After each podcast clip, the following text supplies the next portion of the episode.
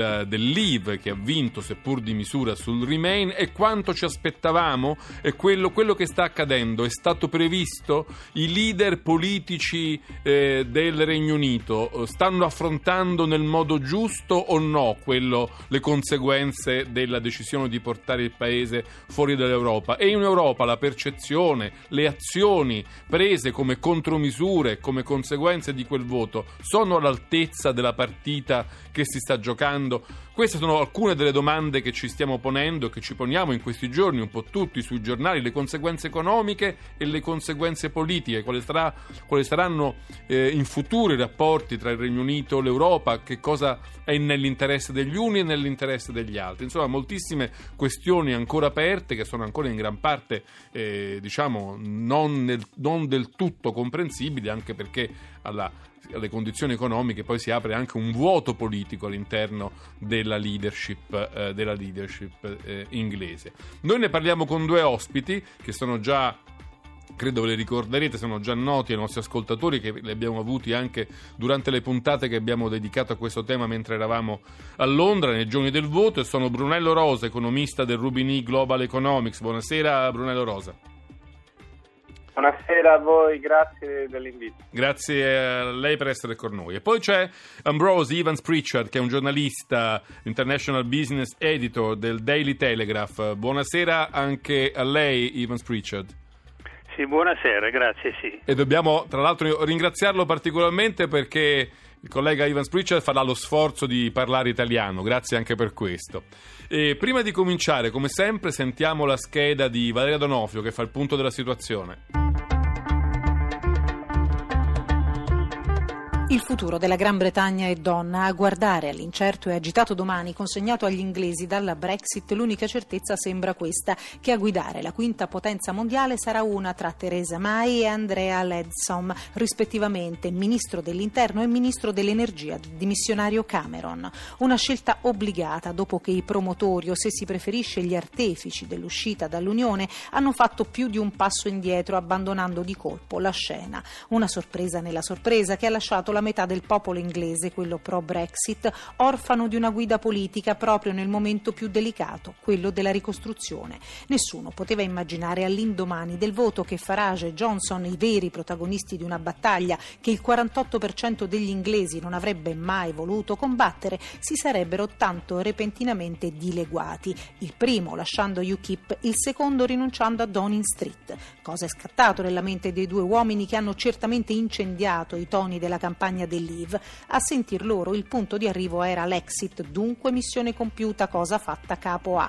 A sentire gli altri la questione è ben diversa e ha a che fare con l'incapacità di maneggiare questo futuro e l'assenza di una vera strategia per il dopo Brexit. Un po' come se la cosa gli fosse scappata di mano, tanto che c'è chi ha parlato di loro come dei topi che abbandonano la nave che sta affondando. Un'immagine suggestiva sulla quale gli inglesi farebbero bene ad interrogarsi se non avessero l'urgenza di capire, eppure alla svelta, cosa fare di ciò che verrà e soprattutto come. Il malcontento espresso nella cabina elettorale dagli arrabbiati era reale e l'uscita dall'Unione sembrava una prima soluzione a portata di mano. Ma è ancora così? Quanti tra coloro che hanno votato sì oggi lo rifarebbero? Anche in questo caso interrogarsi lascia il tempo che trova, inutile piangere su una Brexit versata, la lezione inglese piuttosto sembra più utile ai rimanenti 27 paesi.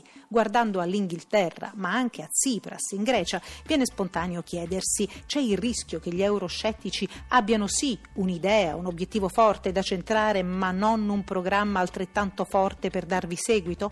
Siamo sicuri che chi vuole distruggere abbia poi altrettanta voglia di ricostruire e la Gran Bretagna, tra pentimenti e convinzioni, riuscirà attraverso May o Ledsom a trovare la sua strada fuori dall'Unione e alla fine ci avrà guadagnato o rimesso e oggi come oggi dovremmo puntare ad abbandonare l'UE o a rifondarla, bianco o nero. Avete sentito quante domande in questa puntata? Cercheremo di rispondere con i nostri ascoltatori e con all'800 05 0578 e con i nostri ospiti Brunello Rosa e Ambrosi Ivan Pritchard, con cui vorrei cominciare per chiedergli innanzitutto una cosa. In Europa, nei, sui giornali europei, nelle, nei commenti al dopo eh, referendum, si è molto parlato di un fenomeno che è stato ribattezzato Bre-Grexit, il rimpianto per l'uscita. Allora Ambrosi Ivan Pritchard, questo rimpianto è veramente esistito? È stato un fenomeno effettivo nel Regno Unito o è stata una, una narrazione dei media? No, è una narrazione della, della media e non, non, credo che veramente il caso. E evidentemente la, la gente ha, ha, paura perché la, la sterlina è in caduta libera e nella mia opinione è una buona cosa perché eh, era sopravval- sopravvalutato prima. Abbiamo un deficit enorme nella, nel, nel, nel eh, conto corrente, è importante che, che perde. Quindi una buona eh, svalutazione competitiva si potrebbe dire. Sì, sì, sì, era sopra, sopravvalutato per 15% più o meno, 20%. E, allora è, è una buona cosa che si ritrova l'equilibrio. Il, pro, il, il problema, c'è altro problema, no? che non abbiamo una, una, posizione sul commercio nel futuro con l'Europa e, e c'è un rischio di per, perdere una parte della, della, City of London, il, il centro eh, fina, di, di, finanza di certo. Londra. Certo. E questo è il rischio molto più grande. E, è evidente che ci sarà una recessione economica, no? non, è, non, non, non, lo possiamo evitare. Ma quindi tutti quelli che si diceva che volevano rivotare, che si erano pentiti di aver votato per il Leave, quelli che chiedevano un secondo referendum, erano tutte stupidaggini, tutte invenzioni? Bah, la gente, de, la gente del, del Remain lo dicono. Eh, come, come, forma di rimprovero, no? Certo. Però, però eh, tutti sapevano che non sarebbe stato facile di, di, di, di uscire del, del, del, dell'Unione Europea, no? Tutti sapevano. Vado da Brunello Rosa allora per chiedergli questo. Le conseguenze di quel, di quel voto, di quel voto del 23 eh, giugno scorso, secondo lei, eh, le conseguenze che stiamo vivendo oggi, che vediamo svilupparsi sotto i nostri occhi di giorno in giorno, diciamo, erano previste? Stanno andando peggio? Stanno andando meglio? Che impressione ha, soprattutto sul versante economico? Ma direi alcune delle conseguenze che si stanno osservando erano parte prevedibili e sono state previste come eh, la caduta della sterlina Uh, e poi la corsa verso i titoli uh, di Stato, ovviamente in una fase di avversione al rischio e di attesa di mosse di politica monetaria accomodante da parte della Bank of England. Quello che forse sta un pochino sorprendendo è la tenuta del mercato azionario, eh, che io attribuisco a un paio di fattori. Da una parte ehm, le promesse mh, mm, di allentamento fiscale da parte del cancelliere dello scacchiere George Osborne che ha promesso una riduzione delle tasse sulle imprese dal 20 al 15, delle, dal 20 al 15 un aumento della spesa per infrastrutture e così via. Quindi, Sono i famosi 5 punti di Osborne. Sì, esatto, esatto, quei 5 punti eh, di sostegno all'economia Ah, che però eh, a me, ehm, eh, che, questo diciamo è, un, è, un, è uno dei eh, due fattori. L'altro è che secondo me ancora non si è ancora visto completamente l'impatto sulla, um, della, decisione, eh, della, decisione, presa con referendum sull'economia. Eh, perché ci vorranno alcuni trimestri perché questo si dispieghi completamente.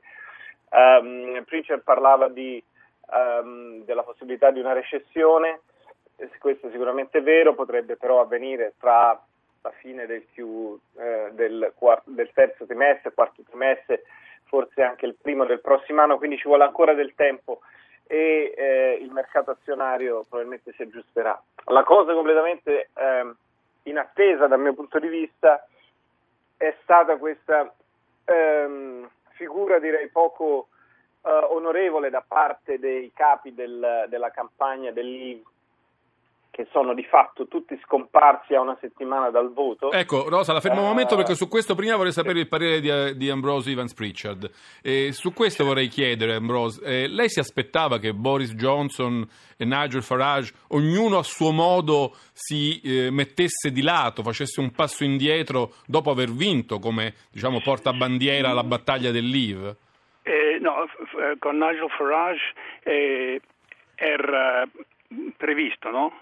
Perché l'UKIP non no, no ha sedi nel, nel seggi nel, nel, Parlamento. Uno solo mi pare, no? Uno, solo. Sì, uno solo, sì, non è una forza, no? No, certo. E, ma Boris Johnson sì, è una gran sorpresa, no? Per, per, per tutti, per, ma è una buona cosa. Ad, adesso i, i, i pirotecnici, sì, sì, lo posso dire, i, hanno disparito del, del, della scena, no? Certo. Adesso abbiamo una Theresa May è una, come diciamo in inglese, safe pair of hands, mani sicure, no? Sì. E, e una, una, persona di, di, eh, cauta che, che, votava per il Remain, che ha la possibilità di riunificare tutto il paese, no? È una buona cosa. Allora è una cosa per celebrare. Ah, lei dice che invece Nigel Farage era previsto. Nigel Farage si è dimesso varie volte, poi è tornato in scena. Lei prevede che tornerà in scena anche questa volta? Sì, probabilmente come un, un, un conservatore eh, nel futuro, no? perché il, part- il, il, ruolo del partito UKIP è terminato, nella, nella mia opinione. Non se ne sentirà più parlare? Sì, però perderà su, su, su forza, no? Certo, ma Brunello Rosa, invece il suo parere su questo qual è? Perché qualcuno ha detto, beh, insomma, questi leader del Leave sembra avessero un, un, un, piano B, cioè un piano per gestire una onorevole sconfitta o una vittoria morale, ma non avevano un piano A, cioè un piano per gestire la vittoria. Sì, allora sicuramente non avevano un piano A um, perché non se l'aspettavano. Um, il piano B in realtà era il loro piano A, nel senso che loro eh, miravano a una sconfitta di misura e quindi di fatto a una vittoria politica che avrebbe sottomesso Cameron, permesso l'ingresso di Boris Johnson al numero 10 di Downing Street. Um, così non è andata per una serie di eh, mosse rocambolesche, compreso il tradimento di Michael Gove, il numero 2 che ha pugnalato alle spalle ehm, eh, Boris Johnson, diciamo in una settimana... E adesso Boris Johnson si sta vendicando sostenendo, sostenendo Andrea Lidson nella, nella, corsa, no?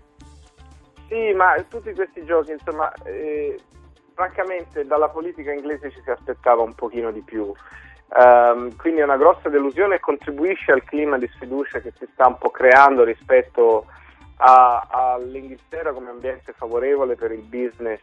Eh, anche perché per, anche il Labour non sta messo molto meglio quanto a difficoltà interne, se capisco bene. Anzi, è messo peggio possibilmente, ma questo, ecco, questa era una cosa che, se, se posso permettere, avevo previsto, nel senso che una sconfitta referendum. Mi scusi Brunello Rosa, ne parliamo tra un minuto perché sente la sigla, sta arrivando il GR. Torniamo a parlarne subito dopo qui a Bianco e Nero, dove insieme a Brunello Rosa e Ambrose Evans Pritchard stiamo esaminando le conseguenze del voto su Brexit. 800 05 0578, tornate qui da noi subito dopo il GR1.